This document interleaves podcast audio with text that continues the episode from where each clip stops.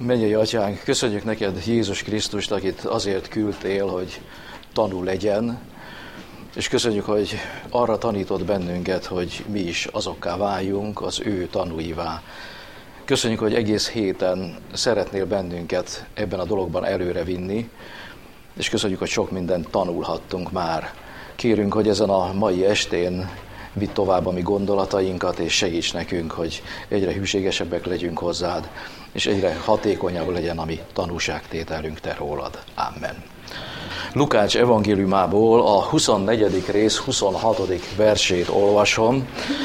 A ma esti igénk ez. Vajon nem ezeket kellett elszenvednie a messiásnak, hogy bemehessen a dicsőségbe?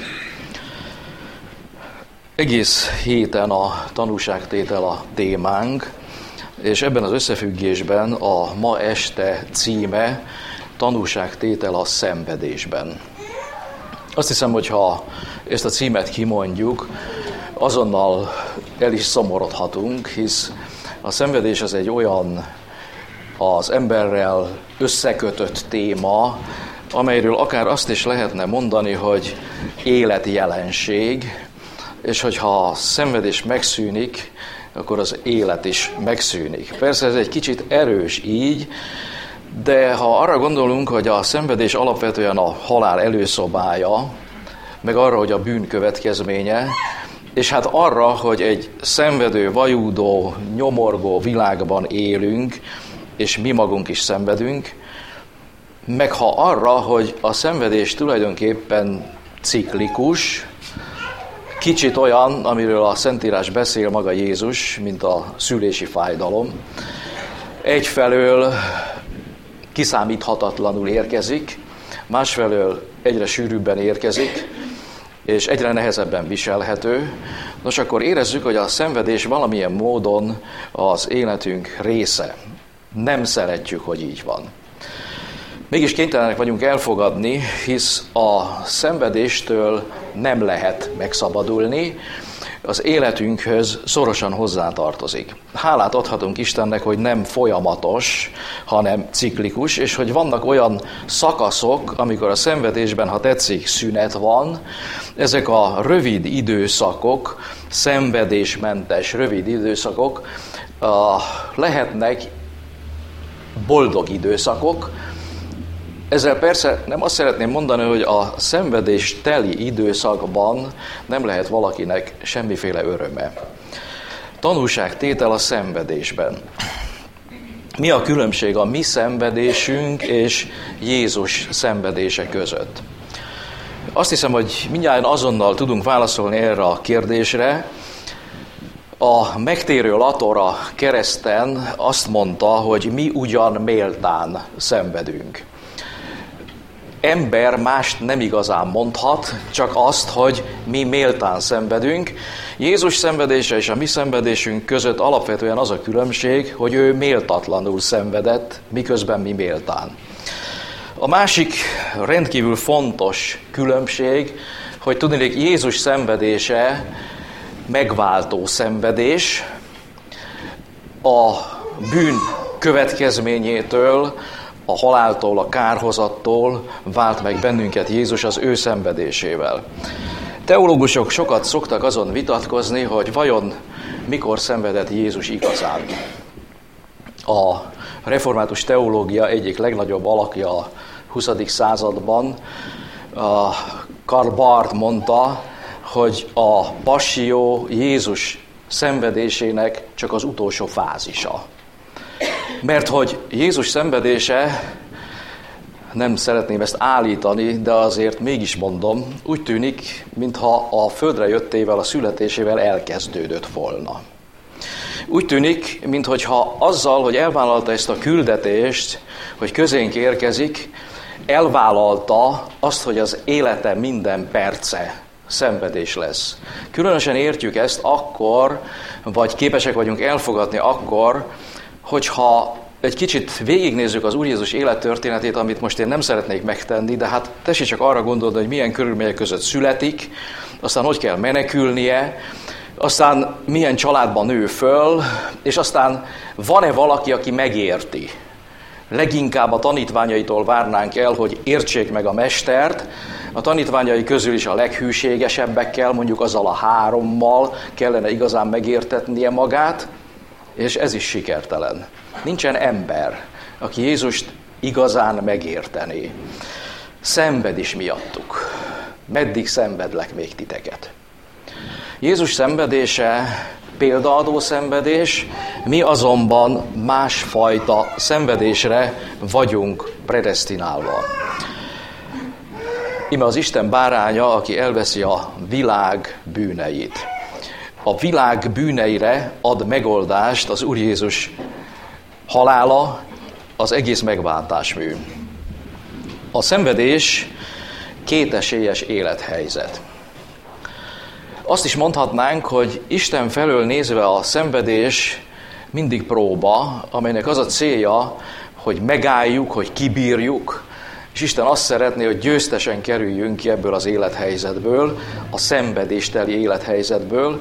Ha sátán felül nézzük a dolgot, akkor ugyanez az élethelyzet az ő részéről egy nagyon kemény kísértés, amelyben a legvadabb gondolatok adódnak. Minél inkább szenvedsz, annál inkább gondolsz arra, hogy van-e értelme az életnek, annál inkább gondolsz arra, hogy lehet, hogy jó lenne befejezni, és időnként eljut az ember odáig, és ne higgyétek, hogy keresztjének soha nem jutnak el odáig, hogy be kell fejezni, és elkezd egy keresztjén ember gondolkodni az öngyilkosságon. Nagy dráma ez. Igen, ez a kétesélyes élethelyzet, amelyet akár úgy is megfogalmazhatunk, hogy próba és kísértés, amelyben Isten azt szeretné, hogy kibírjuk és megerősödve kerüljünk ki belőle győztesen, Gondoljunk csak arra a klasszikus mondatra, átkozd meg az Istent és haj meg, mintha csak közvetlenül a sátán mondaná ezt a mondatot. Nos, a mi tanúságtételünk, ahogy ez a Biblia eredeti szövegéből kiderül, több kell, hogy legyen, mint tanúságtétel. Azt mondja a Szentírás görög szövege, hogy mártűria, azért mondom ki ezt a szót, mert értjük. A mártír az mindenképpen egy érthető magyar kifejezés. A tanúság tétel mártűria. Jézusnak vannak tanítványai, és vannak tanúi, vagy vannak mártírjai. Az egy más kérdés, hogy a tanítványból lehet mártír, és legtöbbször az is lett belőlük. Az egy nagy kegyelem, hogy Isten nem várja el tőlünk, mai tanuktól, hogy feltétlenül mártírok legyünk, hogy az életünkkel adjunk jelet arról, vagy tegyünk bizonyságot arról, hogy az ő tanítványai vagyunk. A görög szó azt jelenti természetesen a tanúságtételen túl, hogy vértanú. Azt jelenti, hogy az életemet adom érte. Hát, volt valaki a Szentírásban, a Biblia tanúságtétele szerint, aki azt mondta, hogy én, hát az életemet adom érted. Aztán az lett a vége, ami lett. Mindjárt ismerjük a történetet. Mitől lesz valaki Jézus tanúja? Hogyan, hogyan válik valaki igazi tanúvá? Idézném az apostolok cselekedeteiről szóló könyv első részéből a nyolcadik verset, ezt is mindjárt kívülről tudjuk. Vesztek erőt, minek utána a Szentlélek eljön reátok, és lesztek nékem tanúim úgy Jeruzsálemben, mint Judeában, Samáriában, és a föld végső határáig. A tanúságtétel lesztek nekem mártírjaim. A tanúságtételhez nagyon nagy erőre van szükség, ha hűséges tanúkról van szó. Akármelyik hűséges profétára gondolunk az Ószövetség időből, mondjuk Jeremiásra, és követjük az életét, folyamatos konfliktusok. Folyamatos, rendkívül nehéz élethelyzet, üldöztetések, elfogják, bebörtönzik, és a többi, és a többi. Igen, ahhoz, hogy valaki mártír legyen, erőre van szükség, hogy tanú legyen, maradjunk most csak a kifejezésnek a, ennél az oldalánál. És ezt az erőt valakitől venni kell. Vesztek erőt, kaptok erőt, miután a Szentlélek eljön rejátok. Ha végignézzük az Új Szövetségben, és kicsit azon túl is, hogy kik hogyan vettek erőt a mártűriához, és most már tovább gondolhatjuk a bizonyságtételt. Jeruzsálemben István az első vértanú. Honnan volt ereje? A megkövezés közepette, az égre nézni, és vajon honnan vett erőt? Ugye emlékszünk mindjárt a történetre. Láttam a megnyílt eget. Nos, amíg a megnyílt eget nem látjuk, és amíg nem látjuk Isten világát, amíg nem tegnapi ígére visszautalva, amíg nem főszereplő Jézus, és amíg nem látjuk az Atya Isten jobbján Jézust, nos addig csak a kövek okozta fájdalmat érezzük. Meggyőződésem, hogy Istvánnak nem fájtak a kövek. István akkor már teljesen más dimenzióban volt, István akkor már a mennyeiekkel volt. Igen, és ugyanígy járt Jakab. Jeruzsálemben elkezdődik a keresztény üldözés. Aztán a zsidókhoz írt levélhez lapozunk, a 12-es rész első verse azt mondja, hogy a bizonyságtevőknek a fellege vesz körül bennünket, és hogyha a 11. részt végigolvassuk, akkor kiderül, hogy Ábeltől a profétákig, és miféle nehéz élethelyzetben mutatja be a szerző azokat, akik életüket adták a mi Urunkért. Aztán elkezdődik a pogány misszió Péterrel, Pállal és a többiekkel. És elérkezünk lassan-lassan a mai mártírokig. Nemrégiben egy kínai misszionáristól olvastam néhány sort, aki beszámolt arról, hogy annak idején milyen üldöztetésekben volt részük Kínában. Úgy gondoljuk, hogy ez az ateista, materialista alapokon működő ország olyan könnyen rááll arra, hogy a kereszténységet tolerálja. 1947 óta hihetetlen sok mártír adódott ebben az országban, és érdekes módon, ugye az a bizonyos négyek bandája, amikor eltűnt, akkor egy kicsikés engedmény után a kereszténység a különös módon kezdett el növekedni. Ma Kínában 10 millió római katolikus és 30 millió protestáns él. Ezek azért nagy számok. Teher alatt nő a pálma. Erről is volt szó tegnap. Az európai kereszténység valahogy elpuhult. Adunk a maradékból valamit Istennek, és úgy gondoljuk, hogy a dolog rendben van.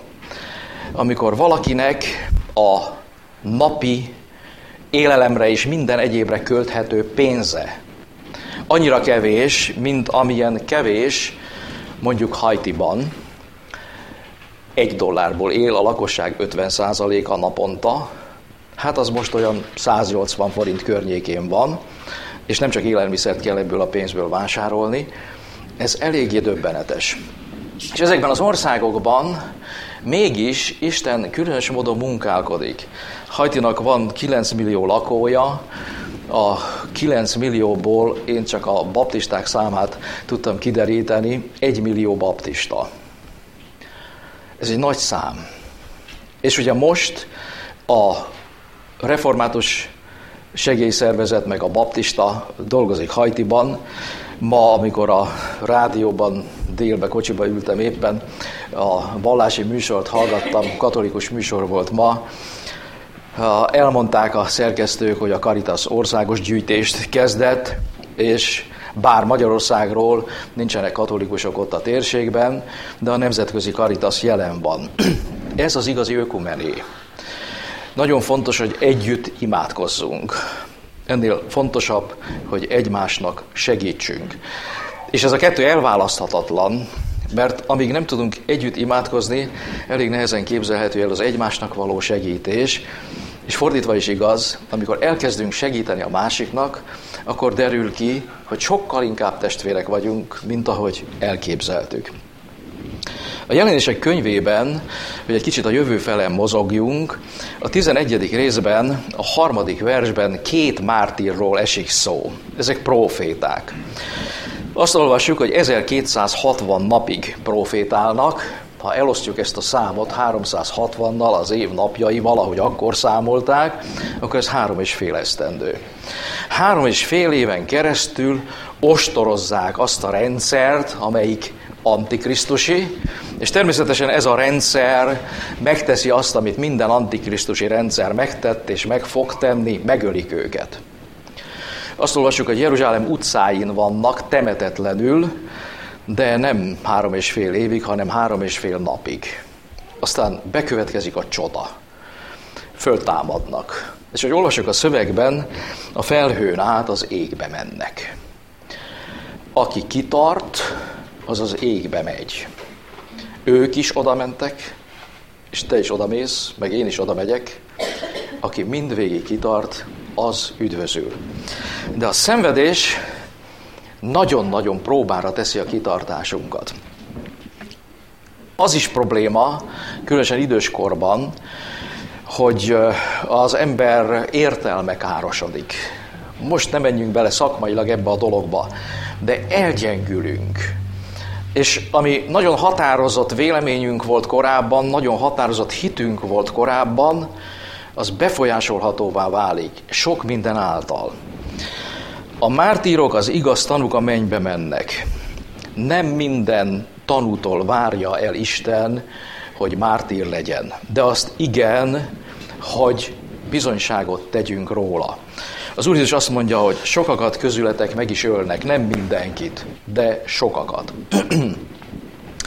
Engedjétek meg nekem, hogy egy kicsit ezt a mai címet kritizáljam.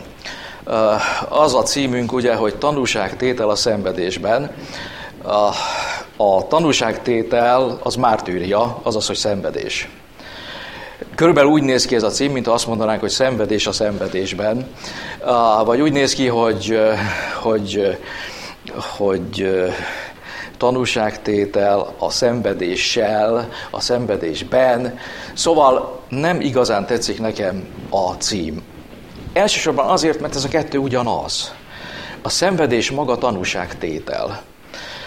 És aki nem tud szenvedni, Istenért, az nem is tud igazán tanúságot tenni. Ez a két dolog elválaszthatatlanul összetartozik. És nem arról van szó, hogy a szenvedésben kell nekünk szavainkkal bizonyságot tennünk, hanem sokkal inkább arról, hogy a szenvedés önmagában a leghitelesebb bizonyságtétel.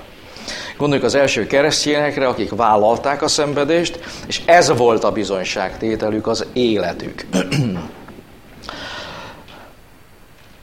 Mit válasz Jézusért? Tegnap este arról esett szó, hogy alamizsnát adunk, forgácsokat, a fölöslegből valamit. Hát egy-két új kérdést is mondanák. Kegyes vallásoskodás. Egyik-másik vasárnap egy-két órát adunk Istennek, amikor éppen úgy gondoljuk, hogy ez rendben van, és akkor se biztos, hogy azért, amiért kellene. Lehet, hogy a társaságért, lehet, hogy az énekóra miatt, lehet, hogy azért, mert szeretnénk valakivel találkozni. Mit teszünk meg Jézusért? És most csak arról van szó, hogy megmozdulunk, hogy megszólalunk. Hol van ez még a mártűriától? Lesznek nékem tanúim, mondja az Úr Jézus. Az Úr Jézus arámul beszélt.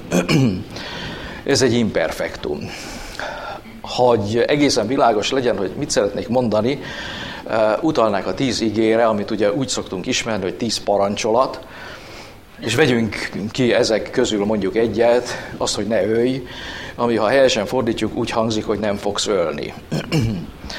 Mikor nem fogsz ölni? Ha az Úr a te Istened, akkor nem fogsz ölni, akkor nem fogsz paráználkodni, és a többi, és a többi. És mindjárt tudjuk, hogy ezek a az imperfektumok nagyon erős imperatívusok, sokkal erősebbek, mint az igazi imperatívusz. Ha otthon azt mondod az unokádnak, a kisgyerekednek, és a többi, és a többi, hogy ezt vagy azt létszes megcsinálni, hozd ide, mit tudom én mit, a, és a gyerek nem nagyon mozdul, hát akkor, ha az ember elveszíti a türelmét, akkor azt mondja, hogy ide hozod. Ez csak egy szimpla kijelentés. Ez nem fölszólítás, mégis sokkal erősebb. Amikor Jézus azt mondja arámul, hogy lesztek nekem tanúim, akkor természetesen egy nagyon erős fölszólítással állunk szembe, legyetek nekem tanúim. Másként mondom, elkerülhetetlen, ha keresztjén vagy, hogy Jézus tanúja legyél. Legyetek nekem igazi tanúim, ha kell mártírjaim. nincs erőd. Hát nekem sincs. Abban az egyben egészen biztosan minnyájan ma este itt egyetérthetünk, hogy a mártűriához nincsen erőnk. Egészen addig, amíg nem kapunk. Önmagunkban az erőt nem tudjuk kitermelni. Nincs erőnk, ezért hát várni kell, a tanítványoknak is várni kellett a Szentlélek ajándékát, és megérkezik pünkösd, és vesztek erőt. Megint egy imperatívus, ami imperfektum ugyan, de érezzük, hogy nem lehet elkerülni. Muszáj erőt venni. Erő nélkül nem lehet keresztény életet élni. Vesztek erőt. Miért? Mert eljön rátok a Szentlélek. A Szentlélekkel kapcsolatosan annyi éves tanítás van manapság forgalomba, hogy az ember lassan-lassan nem mer róla beszélni. Mert ha valamit mondunk, akkor az félreérthető. És azt hiszik, hogy túlságosan konzervatívak, túlságosan karizmatikusak, ki tudja, kik vagyunk. A Bibliát komolyan kell vennünk, és akkor nem leszünk szélsőségesek se ilyen, se olyan irányban. Erőt venni Istentől lehet. És hogyha ez az ige azt mondja, hogy vegyetek erőt a Szentlélektől, akkor nekünk ez a dolgunk. Ma délután a kórházban meglátogattam egy súlyos beteget, aki a baptista gyülekezetnek hosszú időn keresztül volt a kántora, organistája, karvezetője.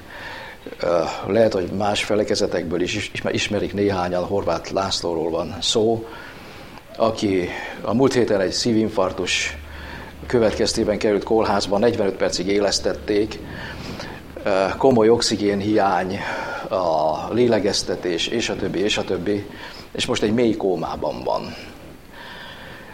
Emberileg szólva innen nincs visszaút. És mégis imádkozunk érte, és mégis azt mondjuk, hogy ami az embernél lehetetlen, az Istennél lehetséges. De az imádságainkban is Jézust, ami példaképünket kell követnünk. Ha lehetséges, múljék el tőlem ez a keserű pohár, mindazáltal ne az én akaratom legyen meg, ne úgy legyen, ahogy én akarom. Tudjuk mi, hogy mi jó nekünk, fogalmunk sincs. Mennyire oda vagyunk kényszerülve, ami Urunk tanácsaihoz, segítségéhez, bölcsességéhez. Említettem Hajtit, a szenvedés, és most egy újabb földrengés, és újabb szenvedés. Egy szegény, egy hihetetlenül szegény ország omlik össze. Beszélhetünk mi persze sok mindenről, hogy nekünk ilyen gondjaink vannak, meg olyan gondjaink, és vannak is. Gazdasági válság, és a többi, és a többi. De hol van ez ahhoz? Milyen messze van ez attól, ami történik a világnak számos pontján? Vajon nem kellene sokkal hálásabbaknak lennünk. Mártűria szenvedés. A proféták példát adtak nekünk a szenvedésben. Az imént idéztem a zsidókhoz írt levelet. Milyen különösen mutatták meg, hogy mindent ki lehet bírni, mindent el lehet viselni, ha felülről való erőnk van. Az egyik imádságban a hét elején, azt hiszem Győri János a testvér imádkozott úgy, hogy ami ima heteink, azok is olyan kiüresedett ima. Én azt hiszem, hogy tegnap este is szóba került valami ilyesmi. Hogy lehetne megtenni azt, hogy erőt vegyünk, hogy lehetne megtenni azt, hogy eljöjjön a felüdülés ideje, hogy lehetne megtenni azt, hogy az imádságunk meghallgatást nyerjen. Hát ehhez az ő akarata szerint kellene megfogalmazni az imádságainkat. És ezt az akaratot nem ismerjük pontosan. Megint csak rá vagyunk utalva a Szentlélekre. Nem igazán tudjuk, hogy mi következik ránk holnap. De egészen biztos, hogy előbb vagy utóbb a keresztényeknek sokkal jobban egymásra kell találni, mint amennyire most egymásra vagyunk találva, hogy ezzel a passzívummal fejezzem ki. Sokkal közelebbről kell a másikat ismernünk ahhoz, a különbözőségeink ellenére. A különbözőségek, higgyétek el, nem számítanak. Apróságokon veszekszik az egyház 2000 éve. Apróságokon. És ezek az apróságok, persze most valaki azt mondja nekem, hogy miféle dogmatikus az, aki ilyesmit mond, de higgyétek el, hogy apróságok. Egy lényegű, nem egy lényegű. Persze, hogy fontos, de kell ezért megölni a másikat? Hát alapvetően mégiscsak arról van szó, hogy egyfelé tartunk, egyfelé megyünk. És hogyha Jézus az egész parancsolat rendszert, az egész Ószövetséget, és hozzátenném, hogy az egész zsidó kálváriát egy mondatban össze tudja foglalni. És ez az egy mondat egy szóban is összetömöríthető, és az úgy hangzik, hogy szeretet, akkor azt hiszem, hogy érzitek minnyáján, kell éreznünk, hogy közelebb kell kerülnünk egymáshoz, és ez csak úgy megy, hogy Istenhez is közelebb kerülünk. Nagyon örülnék, ha ma este röviden és sokan imádkoznánk. A hangos imádságnak van egy különös hátránya. A hátrány az az, hogy az ember a hangos imádságban nem mer olyasmiről beszélni, amiről szíve szerint beszélne, meg ami igazán problémája, mert hát azt külön mondjuk el otthon, úgy magunkban, vagy itt is elmondjuk, de nem hangosan. És mi az előnye a hangos imádságnak? Azt hiszem, mindjárt tudjátok, hát az, hogy erősödünk a másik imájától. Nagyon tetszik nekem az, amikor a hangos imádságokra áment mondanak. Annyi trükköt kitaláltak már az imádkozással kapcsolatban, hogy így kell, meg úgy kell. Forduljunk össze ketten, hárman. Álljunk föl, térdeljünk le, és a többi, és a többi. Ima lánc, és hogyha kimarad egy fél óra, akkor már Isten nem tudja, hogy mit csináljon, szegény. Uh, persze, nagyon fontos dolog az, hogy imádkozzunk az ige hirdetőkért. Spurgeon tabernakulumjának a, az egyik termében több százan imádkoztak folyamatosan azért, hogy az ige áldott legyen. Természetes, ez fontos, de soha nem hitte Spurgeon azt, hogy Isten azért teszi a dolgát, mert ezek az imádkozók úgy gondolják, hogy rá tudják kényszeríteni, hogy azt tegye, amit ők akarnak. Isten nem fog a mi kedvünkért más tenni, mint amit ő jónak lát. Mire való hát akkor az imádság? Sokkal inkább nekünk van erre szükségünk, mint Istennek. És ami miatt nekünk szükségünk van rá, az az, hogy a szívünk egymás iránt nyitottabb legyen.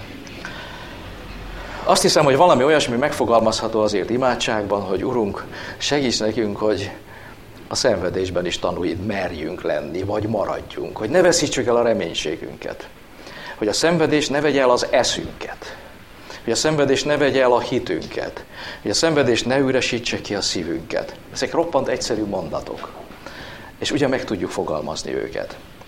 Amikor most imádságra hajtjuk a fejünket, próbáljuk megfogalmazni ezeket az egyszerű mondatokat. Egyenként, röviden és hangosan imádkozzunk.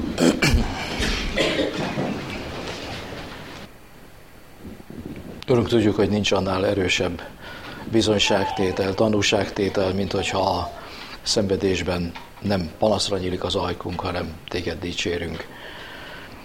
Kérünk téged, hogy adj nekünk e tekintetben is példás életet, és segíts, hogy akármilyen gond, akármilyen próba, akármilyen szenvedés ér bennünket, képesek legyünk azt eszköznek tekinteni. Eszköznek, amelyet azért engedsz, azért adsz, hogy közelebb kerüljünk hozzád, és azért is, hogy jobban megértsük a mi embertársainkat. Kérünk, hogy vezesd a mi gondolatainkat a holnapi estén tovább, és irányítsd a mi figyelmünket még inkább a tanúságtételre. Amen. A köszöntésekből úgy tűnik, hogy négy egyházból vagyunk együtt ilyen estéken. Lehet, hogy más felekezetekből is vannak testvérek, de azt hiszem, hogy olyan gyülekezetből senki nincs, ahol ne lennének betegek, vagy ne lennének szorult helyzetben levők, ne lennének szenvedők. Arra szeretném kérni most a gyülekezetet, hogy egy perces, csendes imádságban mindnyájan imádkozzunk azokért, akikről tudjuk, hogy szenvednek. azokért, akik talán családtagjaink, akik talán a gyülekezetünkben idősek, betegek, vagy valami más próbában vannak, hogy ebből az élethelyzetből, ebből a kétesélyes élethelyzetből hozza ki őket az Úr győztesen. Hajtsuk meg a fejünket, és szavak nélkül csendben imádkozzunk. Urunk, nem merünk mi kimondani egymás előtt sok mindent, amikor hozzád fordulunk, és talán nem is szükséges, hogy kimondjuk, de arra mindenképpen kérünk téged, hogy azokat a gondolatokat, amelyek most megfogantak a mi szívünkben, és amelyeket így tettünk oda te eléd, testvéreinkért, ismerőseinkért, családtagjainkért, fogad szívesen, és a te bölcs döntésed szerint járj el. Az imádság tudjuk nem arra való, hogy kényszerítsünk téged, hanem arra, hogy kérjük a te szánalmadat, a te irgalmadat, ezt kérjük a magunk számára, és mindazoknak, akikért most imádkoztunk. Ámen. Mi, atyánk, ki vagy a mennyekben, szenteltessék meg a te neved, jöjjön el a te országod, legyen meg a te akaratod, mint a mennyben, úgy a földön is. Ami mindennapi kenyerünket add meg nékünk ma, és bocsáss meg a mi védkeinket, miképpen mi is megbocsátunk az ellenünk védkezőknek és ne védj minket a kísértésbe, de szabadíts meg a gonosztól, mert tiéd az ország, a hatalom és a dicsőség mindörökké. Amen. Végezetül pedig a mi Urunknak, az Úr Jézus Krisztusnak kegyelme, mennyei atyánk szeretete, Szentlélek közössége legyen és maradjon minnyájunkkal most és mindörökké. Amen.